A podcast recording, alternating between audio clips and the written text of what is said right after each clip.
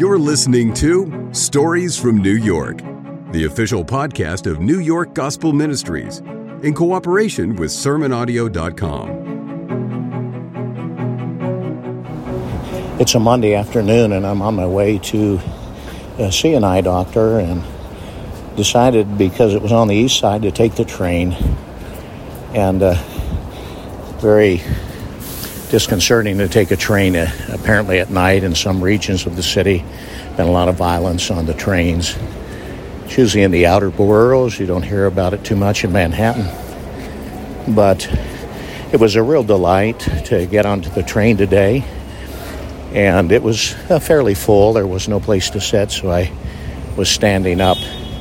And as the train began to pull out of a station, a little short, older Spanish lady just spoke out.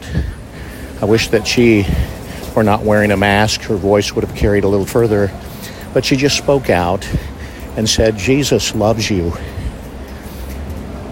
And then she said the same thing again in Spanish. And I was so thankful for her boldness that it encouraged me to speak out as well and tell her that I know that Jesus Christ loves me and that he died for my sin and paid the penalty that I owed the justice of God, and I'm thankful for Him.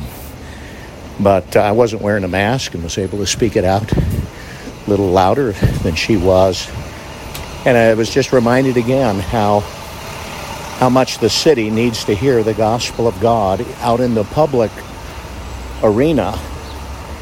And here are people on a train. The train is fairly quiet. You just hear the rumblings of the cars as they move along the tracks, but people are not talking with one another because they don't know the person seated next to them or across from them. And most of the people are engaged with their phone, reading text messages. Others have earbuds in.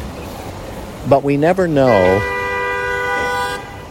we never know how a testimony for the Lord in a public forum uh, will be used of God to point people to the gospel of his son. It could be that some of the people heard a testimony today that have heard the testimony of the gospel in the past and have yet to respond. So I thank God that he's brought us to this place and we have an opportunity to see uh, the diversity of the city of New York. So continue to pray for us and that God would, through the power of his spirit, give us a boldness to love people enough to share the gospel of God.